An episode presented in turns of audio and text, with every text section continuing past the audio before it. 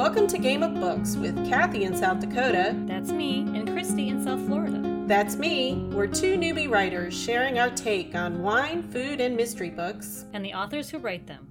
Join us for the fun. Hey, everyone, and hey, Kathy. Isn't it exciting to be doing another Corks and Conversation? Oh, I'm so excited today. I love doing these. I love talking to all these different authors. They each have their own really interesting, you know, um, background and their um, career success stories and how they approach their craft. Yeah, I'm totally in. Yeah, I agree. And um, today's best selling author gives us yet another perspective. Carla Norton um, started her path to mystery writing while working as an associate editor for Reader's Digest in Tokyo, Japan. And then from there, she became interested in an abduction case that took place near her hometown in California.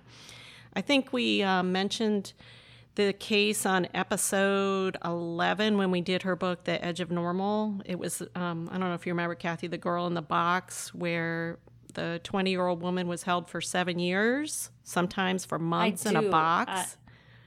I do remember that it was it was haunting. I mean, it was really it was haunting to hear you talk about it. Yeah.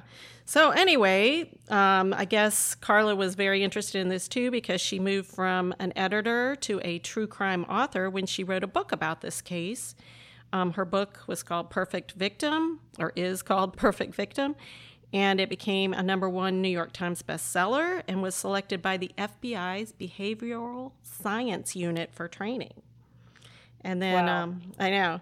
And then she went on to write other true crime book, um, Disturbed Ground, about a seemingly sweet little old landlady who was actually a serial killer. Yeah. See, now this is one of those things you that is just the most bizarre context I can imagine. So I, I got that's on my list too. I got to read that one. Yeah. And um, and I am starting to think that she has a real interest in the dark and morbid side of human nature. Um, but thankfully for us, uh, like-minded readers, we um, she carried that over to her fictional Reeve LeClaire series of novels, The Edge of Normal and What Doesn't Kill Her. And Carla, we are so happy you are able to share this time with us. Well, thank you so much for having me. I'm so happy to be sharing time and wine. Yes. All good. yeah. All all good. So Carla, I it's such a pleasure to get to talk to you. Um, I'm I'm talking to you from South Dakota. We know Christy is in South Florida. Do you mind sharing where you're talking to us from today? Uh, I'm also in Florida now, but I'm uh, I have been such a nomad in my life. I've lived a lot of places, mostly California. I was raised in California, but I have roots in New Mexico. I've lived in New York, Washington, D.C., Tokyo, L.A., Seattle, San Francisco, and Santa Cruz, you know, some other places in between. mostly California, though. I call that home. Oh, That's well, we were trying to figure out because um, I, you know, I'm in Florida, but I don't recognize the three two one area code. Oh, right. That's uh, actually uh, that's the Space Coast, and you know why they have that in the Space Coast? It's by Cape Canaveral, uh-huh. Three, two, one. Live oh my goodness. That's the truth. I'm not making that up. It, so. Oh my gosh! That's really I, the. Oh my gosh. that's a fun fact I never even knew, and I just lived down the road. Wow. Well, I'll tell you another quick fun fact, Christy, is that okay. on Carla's website, if you read her bio, mm-hmm. one of the things that I really stuck out to me was that she mentioned that you know she has lived many places. I had no idea it was as, as lengthy as a list you just gave us, Carla. But she mentions the difficulty, the real challenge in that is having a good, decent library when you move that often. and now I can see why. Yeah. It has been really heartbreaking because I always thought, you know, when I was young and I envisioned myself as really old, like 21. Um, I thought, or 33, I mean, really ancient. Oh, decrepit. yeah, I know. I always thought that I would have this fabulous library, you know, the kind with the ladders so you could get way up to the top. I mean, something uh-huh. like from uh, Downton Abbey, like that. um, uh, but instead, every time I've moved, and I, uh, I moved in a span of about um, three years. I moved eight times. Wow! And oh. I mean, and that was about 10 years ago. So I have moved a lot. And every time, and I've moved across the Pacific Ocean four times. So hmm. when you do that, you by necessity have to get rid of things that you love. And so I'm always so envious when I go to other people's homes and they have floor to ceiling bookshelves and just crammed and crammed with books. Mm-hmm. I I have library envy. yes. I can see that. I kind of feel the same way in my little condo. Anyway, so before we, uh, you know, get started on the meat of the conversation, um, we do have a wine to talk about. And Carla, you just went above and beyond and actually picked out this under $20 bottle of wine for us. Right, and I have I had never drunk it until now and I have to confess I have just opened it and taken a sip. And it's called Once Upon a Vine and that's why I chose it. And also because I'm partial to California wines. Mm-hmm. And this is the California Red and um, it's a big bad red blend and it mm-hmm. says afraid of a big bad red blend right? Uh, mm-hmm. So we would love that. And then it says ripe berry, chocolate flavors meld into the aroma so enticing. You might even say, My, what a big nose you have. That's awesome. kind of ears, and it's got the wolf and the moon and the forest on the cover, you know, black and red, which is kind of my color theme with my books. And so well, yeah. perfect. perfect. I, and you know what? I just took a sip too, and I can taste a little bit of berry and chocolate. And I'm so sad though, Kathy, you don't get to taste it, do you? I couldn't find it in my local store. Oh, and well, I don't you have another I know, wine you can have? I do. I have brought another one with me. But I I'll tell you, I was so I was so taken by your the the one you chose and the label, and it just looked so great that it's on my list. So next time I travel, I'm gonna pick it up somewhere. So great. Here's my contribution. Cheers. Cheers. Cheers. so that's awesome. So so I was so sad that I couldn't find it, but I did find something that I think you guys should look for in your stores as well. Okay. Um, I picked a California Red as well because mm-hmm. I know Carla said she liked California Red, and I also am very partial to California Red. and so I picked uh, the Dreaming Tree wine. Oh, and it has yeah, it's got a beautiful label, and I picked it um, actually because a friend had given me a bottle of it a few weeks ago. Um, one of my uh, friends I went through yoga certification with, and we were celebrating a little bit. And she brought me this um, bottle of wine, and I initially thought, "Oh, I've got to show this to Christy because it's just as a beautiful label, and mm-hmm. and it's a great bottle of red." Mm-hmm. But what I didn't know is that it's got a really cool kind of story behind it. Um, it's co-owned by two guys. One is a uh, a winemaker from Australia. His name is um, Sean McKenzie. But the co owner with him is Dave Matthews of the Dave Matthews Band. Oh, you're kidding. No. And so I thought that was really cool. Yeah, that's what I thought. And yeah. it is a great wine. All right, so, so we have two good you... wines. And how does it taste? Is it well, so my tasting notes are classic aromas of blackberry and plum wrapped in toasted caramel and dark chocolate and mouth-filling tannins. It's an elegant and supple wine, is the wow. description. Well, that sounds good to you. yeah, it is a whole meal. It's everything. it's your salad through your dessert, but it is very drinkable. So that's so. Cheers, ladies. Cheers. Cheers.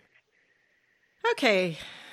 Now that we've had our sip of our wine, uh, let's get talking mm-hmm. and um, let's talk crime. Can you um, tell us how you made the uh, transition from an editor in Japan to a crime writer in California. I mean, because we're our listeners are pretty interested in the process and how we become published authors, basically. And everyone has a different story. Um, mine, I think, is unusual just because I was living in Japan.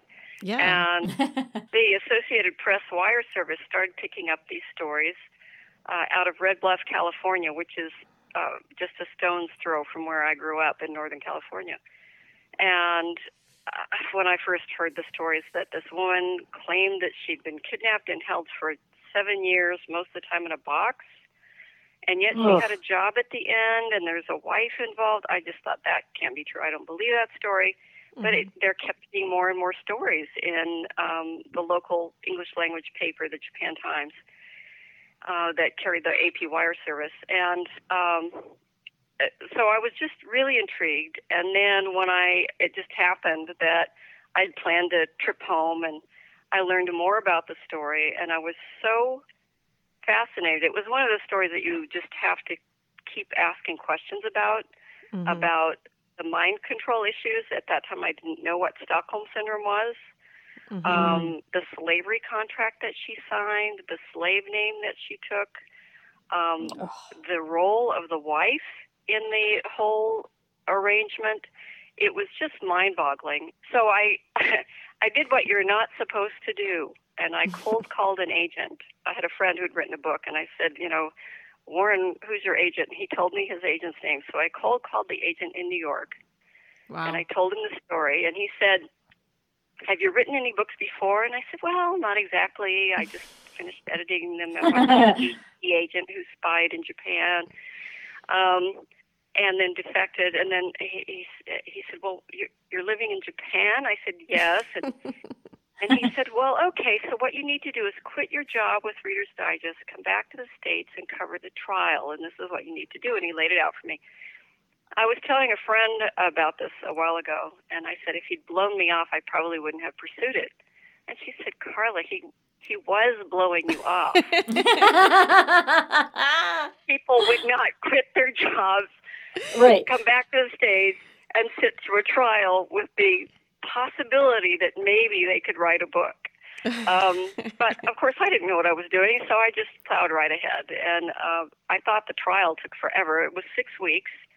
Um, oh, yeah. you know, in retrospect, um, that wasn't so long with Disturbed Ground. No. The trial was a year, including jury yeah. selection and then deliberations. So that was a much, much longer uh, and more involved case.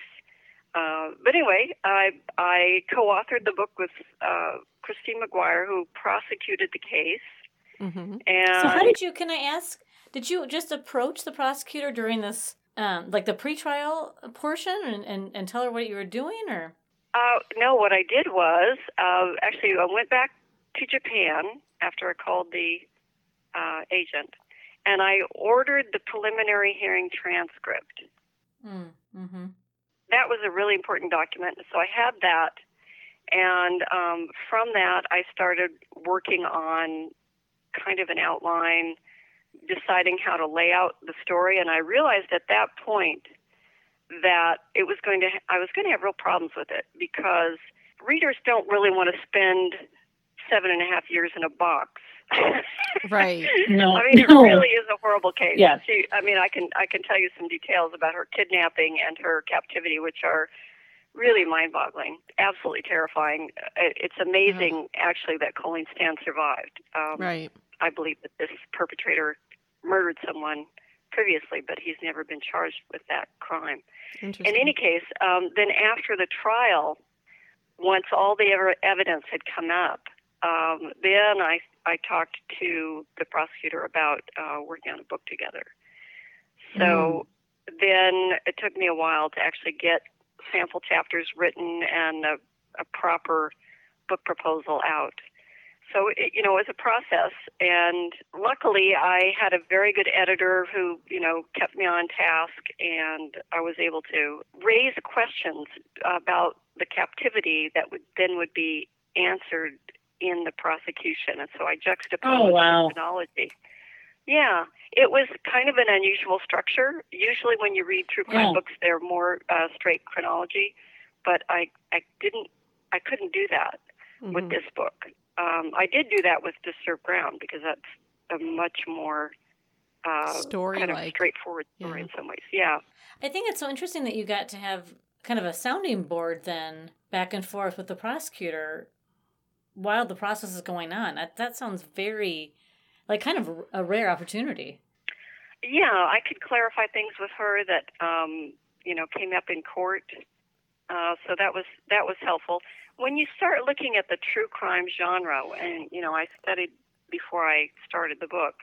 Um, if you look at someone like Vincent Bugliosi, uh, he's a very well-known prosecutor. He wrote Helter Skelter with Kurt Gentry. Mm-hmm. He wrote several books with Kurt Gentry, which made me realize that hmm, maybe Kurt Gentry is actually the writer here, mm-hmm.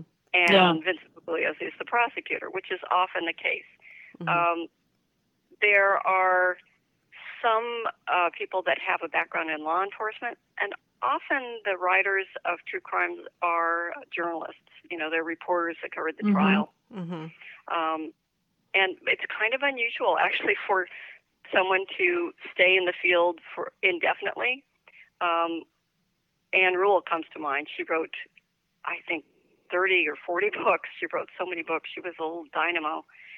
Rest her soul. It was yeah. amazing. I was going to say that kind of leads me to my question: Is how did you end up switching from true crime to writing? Not, I mean, I don't know. You may go back to true crime, but now you've written several um, fictional crime thrillers, and so you know, how did that come about? And did you have to find a whole new agent and a publisher and go through all all that, or could you ride on the wave of your best-selling true crime? I am so glad you asked that because it's kind again, you know, it's not what you would expect. I think.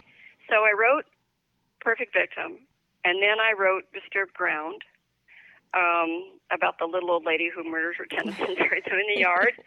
another extraordinary story. Uh, but that took a very long time because there were changes of venue and all of that. And um, and I decided, you know, I'd, I'd really rather write fiction, partly because it's easier. Frankly, you don't have the risk of being sued and um, just the the timeline constraints and all that. I thought, okay, I'm I write. I, I know how to write. I can write a novel. So I wrote a novel and it was rejected, and I wrote another novel. It was rejected, and after three, I thought, hmm, I'm there's something I'm doing wrong. Mm-hmm. And so um, eventually, when time allowed, when life turned to that corner, uh, I went back to school and I got my master's in fine arts at Goddard College, which was fabulous for me. I had amazing, amazing advisors. I, it was, you know, the light went on about wow. all the things that I was doing wrong, and wonderful to be with a community of writers. Mm-hmm. And so, as part of that process, I wrote a fourth novel, which, uh, when I, after I graduated, I looked at it again and realized what I would need to fix in order to make it truly publishable, and I said I didn't love it that much. At the same time, uh, the Jaycee Dugard case came about, and I don't know if you oh. remember her. But yes. She was the she was yeah she was I think 11 when she was kidnapped in Tahoe, and then she was I think 20 something when she was uh, rescued, uh, mid mid or late 20s when she was rescued along with her two children um, in uh, somewhere in California, Antioch, I think. And um, anyway, so again, it was a man, his wife, uh, crazy team. That's just crazy to me. yeah, and so I was interested in captives, and I started writing um, kind of an academic piece. And I wrote about 90 pages uh, comparing Colleen Stan, Jaycee Dugard, Elizabeth Smart, also kidnapped mm-hmm. by husband and wife, and then some mm-hmm. references to Patty Hearst, was who was abducted by a group of people to SLA. Mm-hmm. But it was wasn't really a story. It was more research, and so from that, I decided, you know, I really want to write a character who is not a victim of captivity, but a survivor of captivity who helps other survivors. And so that's how I came about with the idea for The Edge of Normal. Oh, I love Reeve LeClaire. She's just so, she's Tough. got so much depth, you know? Uh, well, I guess you wrote her with so much depth. I've seen Elizabeth Smart does some kind of I don't know if it's a series on television or I've seen her doing some things with with other survivors and and right away I thought about your character interestingly. Yeah, it's it's really great that actually they do do that. Survivors of kidnapping do help each other, and yeah. um, I I mean who knows better than they? So um, right, mm-hmm. yeah, hooray for Elizabeth Smart! What a poised and yeah, she's she's just a heroine. I mean, I I just think, I mean, it's a horrible small club to be right a member of, but she sure seems to be a wonderful leader of it at this point. Mm-hmm. So, yeah, um, she is. She's are you planning on writing any more um, in that series? Well, uh, actually, I'm I'm stepping away from the series right now, and I am uh, eyeball deep in a spy novel. Oh, Ooh, fun! Okay. yeah, it's Now this this goes back to your days in Japan, right? With the the key, the Russian spy you worked with. exactly yes. So when I was living in Japan, my ex-husband and I uh, belonged to the Foreign Correspondents Club, and we used to go there, and there were the Russian or Soviet at that time writers that were with various news services, and there were lots of rumors about who was a spy. And fun. uh, I'm sure some of them were.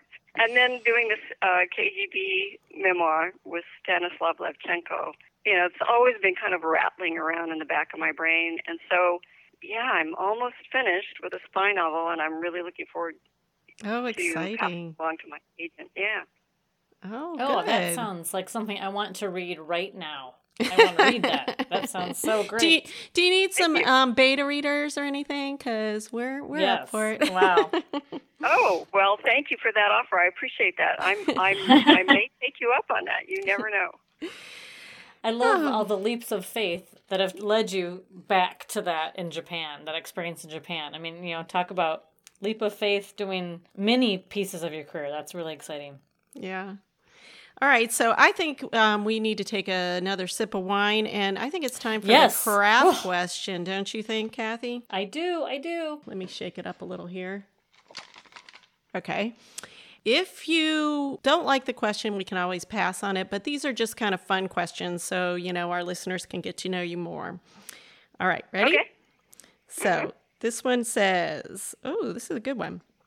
Which mystery or unsolved case would you like to know the truth about? Oh, This is like perfect for Uh, her, isn't it? The assassination of President Kennedy. oh my gosh. yeah. Yeah. Yeah.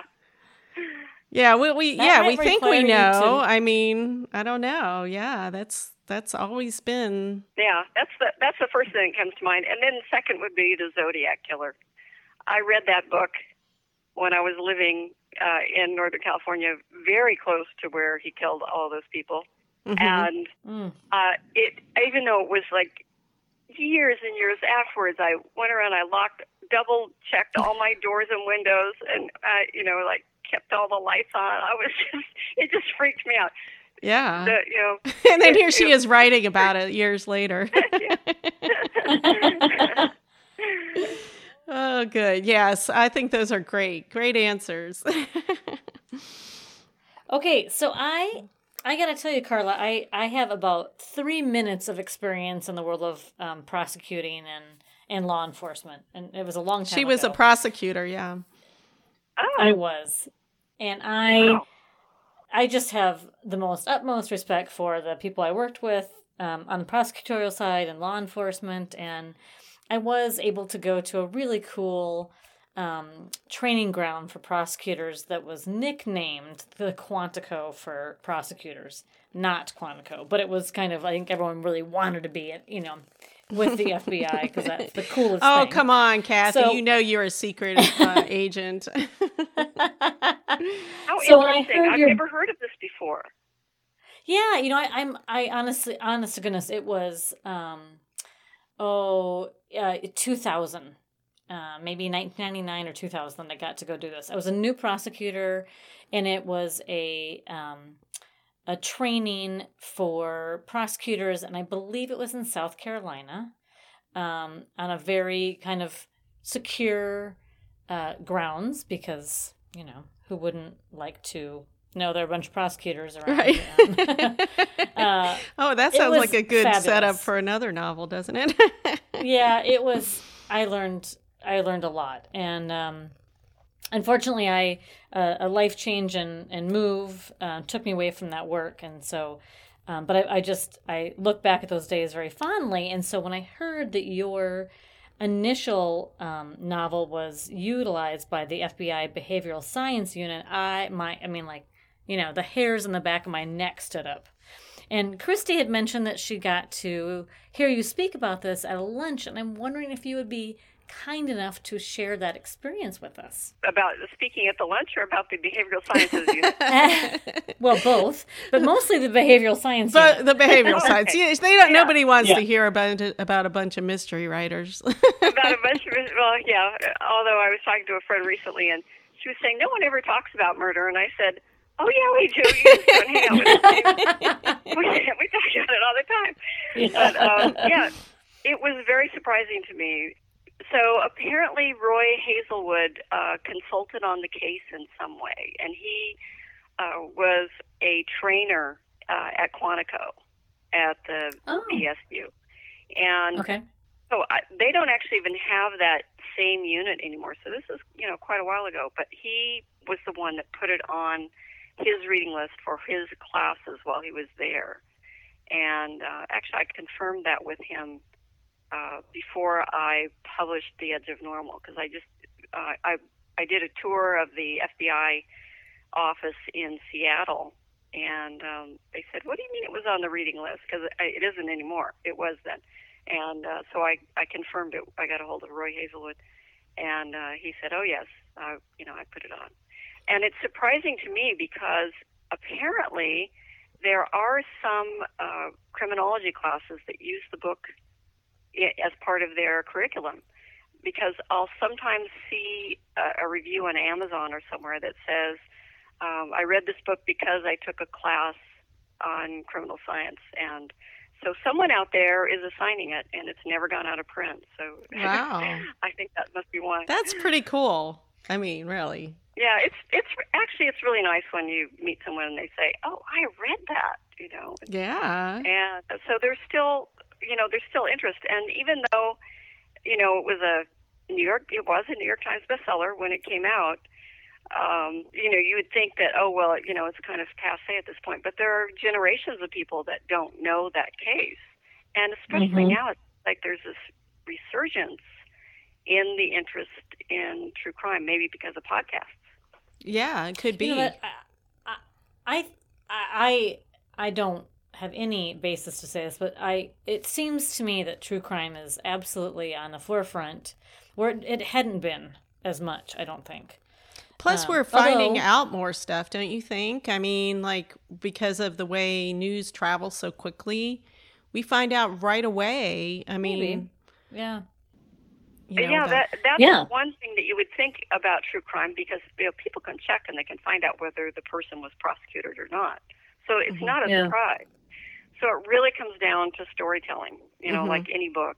Mm-hmm. It's a mm-hmm. question of how you present the information. So, uh, think about the OJ case. I mean, there were many, many books on that case, all of them different. Mm-hmm. And uh, so that's, you know, it's kind of daunting in a way because when you think about, oh, you know, should I write about this case? Um, you really need, I think, a, a personal reason. You know, it has to interest you on some visceral level that, you know, you have to be invested in it because you really have to live with the story the whole time. And these are real people. You have to be considerate of their feelings. Um, you know, there are real losses involved, mm-hmm. and mm-hmm. um, and uh, as you know, Kathy, from having been a prosecutor, it's it's a quite serious matter to have a capital case brought to trial, and there are a lot of moving parts in that equation, and it's really kind of a privilege to be able to watch it all play out because it really, um, yeah. you know, on the one hand you think, oh, this is a terrible system, and on the other hand you think this is the best system in the world. Mm-hmm. So, well, it's, you know, it's, it's amazing how well it works considering the um, the faults that do exist because of human behavior, you know, and mm-hmm. um, I, I think too, you know, it's so especially as true crime has become such a interest for people. Um, you know, Carla, from being uh, firsthand there, that that it's it. I think true crime can sometimes lose its oh I don't know human touch sometimes, right? When we don't want to talk about it a lot because there's a true victim here whose life was altered in a way that we can't even fathom. There, um, yes, so. there is that. and then, well, as I was talking about the, in my talk, just as preparation, I was thinking about different subgenres because actually I was mm-hmm. at a writers conference recently, and they gave someone, some other people gave a talk on true crime, and they started off the panel discussion by denigrating the whole genre, saying how sensationalist it was. Oh. And I was oh. like, I was looking around going, you know, is anybody else here a true crime writer? Because I just was on the edge of my seat. I wanted to argue. Were you waving your arms? I was, yeah. And so that's kind of why I started thinking about all the subgenres. I mean, there are historical true crimes like um, The Devil in the White City. Mm-hmm. There are first person true crimes like uh, Lois Duncan's um, Who Killed My Daughter. There mm. are uh, quirky full, true crimes like uh, Midnight in the Garden of Good and Evil. Mm-hmm. Um, there are foreign true crimes like The People Who Eat Darkness and The Monster of Florence. Uh, mm. People Who Eat Darkness is set in Japan. The Monster of Florence is obviously Italy, written by Douglas Preston, who um, is usually a, a, a novelist. So, I mean, there there are many, many, many types of true crimes, and some of them, like Vincent Bugliosi's book, are kind of the classic. You know, there's a criminal case that he describes the characters and what happens, uh, and then he talks about the the prosecution or defense, and he's mm-hmm. done both. Mm-hmm. Um, so, so all of them they're they're really very different and very nuanced and I, I kind of hate for people to just kind of write off a whole genre without real it's kind of like saying I don't like fiction or I don't like Right. well, you know, but right. that's what people say. That's true. Unfair. So this is a question I'm curious about. You'd mentioned it earlier. So had when you got this inkling when you're in Japan and you saw this coming across the wire, had you been a true crime reader? I mean, had you had you read Helter Skelter and that kind of thing before, or was it just no. the case that got your interest? No, I, but I always wanted to write. And while I was mm. working on the um, the memoir, uh, the it's called KGB no Mita Nihon, which means the KGB's view of Japan.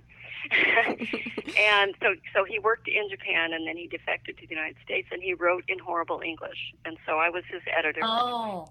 I rewrote and edited in English and then that was translated into Japanese. So that's a quirky road. But um, every time I would get a chapter, I would just be gnashing my teeth, thinking, if this guy can write a book, I can write a right. book. Right. If he's got a contract, get me one now. Yeah. yeah. yeah. So I thought it's just tenacity. It's just hanging. You know, I was like, uh, yeah. I always wanted, from the time I was seven, I wanted to be a writer. So um, mm. when this case happened, and it was, you know, pretty much right in my backyard. I thought someone's going to write about this, and it could be me. And so, you know, how do I live my, with myself if I don't try? I mean, mm-hmm. I might fail, but I need to at least try. Yep. So you That's defeated, the way to do you it. defeated the fear of failure, which is so fantastic. Yes, definitely. Okay, so I am very excited I have to say, to read this new spy uh, novel you're going to be doing. I'm just putting this out there right now. We're we talking about this next year, hopefully. Yeah. Um, but Carla, we've been we're so happy you joined us today and are sharing a glass of wine with us. Yes. Uh, before we wrap up, we always have one final question um, that our mysterious foodies like to hear. And so we mm-hmm. asked all of our authors in our Corks and Conversation series and I'm I think you can include your new one in this if you want, but which of your characters would you like to share a meal with and what would it be? Ooh. well, this is a character from my new novel. Mm. Um, and wonderful.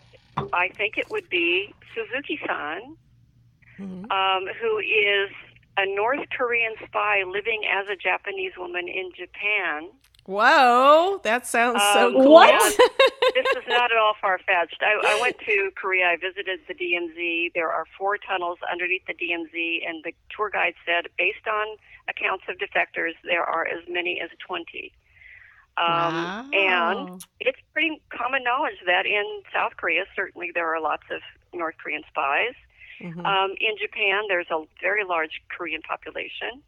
Um, and uh, it, when you start following the news, as I have for the past few years, you will see North Korean spies arrested all over the planet. So, so it's not a stretch mm. at all hmm. to um, have uh, Suzuki-san, who speaks fluent Japanese, and is based on a real person uh, who was a spy, North Korean spy, whose family she was raised partly in Cuba. Wow. And uh, yeah, as a child, her father was a diplomat, and then she went to spy school in North Korea. Um, and then their their stories diverge. But anyway, Suzuki-san and I would definitely have sushi. Yeah. and lots of sake. I was going to bring sake, but then I thought, oh, it's you know easier to just get wine. But anyway, Yeah. cheers. okay. well, cheers. when- yes. Oh, That is wow. fantastic. That's the best answer ever. I, I love that. That just makes my day. I know. I know. Thank you. Well, thank Can't you read. so much. Can't wait to read it. Yeah. Yeah. So, oh well, um, I can't wait for it to be out. Oh yeah, we're definitely gonna have you um, on. We'll we'll get the book too because I've got your other books and I've enjoyed them, so I'm sure this is going to be equally as good. Um, and just to recap for you mysterious foodies out there, we've been talking with Carla Norton, and you can get her thrillers and true crime books on Amazon. And we can put the links on our website and probably on your website too, right, Carla? Oh yes, just go to carlanorton.com and you can find the links there. I'll I'll let you know that Disturbed Ground is only available as an ebook now, but it's at of course on uh, Kindle, also Barnes and Noble Nook, Kobo, and any other digital format. So, Great. um, and all all of my books are. So, The Edge of Normal, What Doesn't Kill Her, Perfect Victim, Disturbed Ground, and to be announced. Okay. All right. And so let's uh, let's remind everybody what your um, uh, website was again. Is it carlanorton.com? yes. hmm All right. And are you on social media, Carla? Uh, yes, I'm on Twitter, I'm on Facebook, and you can find those links, and on Goodreads also. You can find those links on my website. It- They're the little icons. You just click on the icons, and it'll take you right there. All right, everybody. You can reach Carla very easily. If you have any more questions, or so. anything. Please do. Yeah, Yeah. do so. Okay, and um, and we'd also love to hear from you from you at Game of Books, um, and hear what you thought about Corks and Conversations number nine with Carla Norton. so let us know on Twitter or Facebook. Our handles at GOB Writers. And if you like listening to today's um, conversation, Corks and Conversation, please be sure to subscribe to us you can download our upcoming Corks and Conversation with more published authors, as well as our regular Game of Books episodes, where you can get your food, wine, and mystery tips every Friday morning, just in time for the weekend. This is Christy And Kathy. saying thanks for listening. Bye, Bye, everybody. everybody.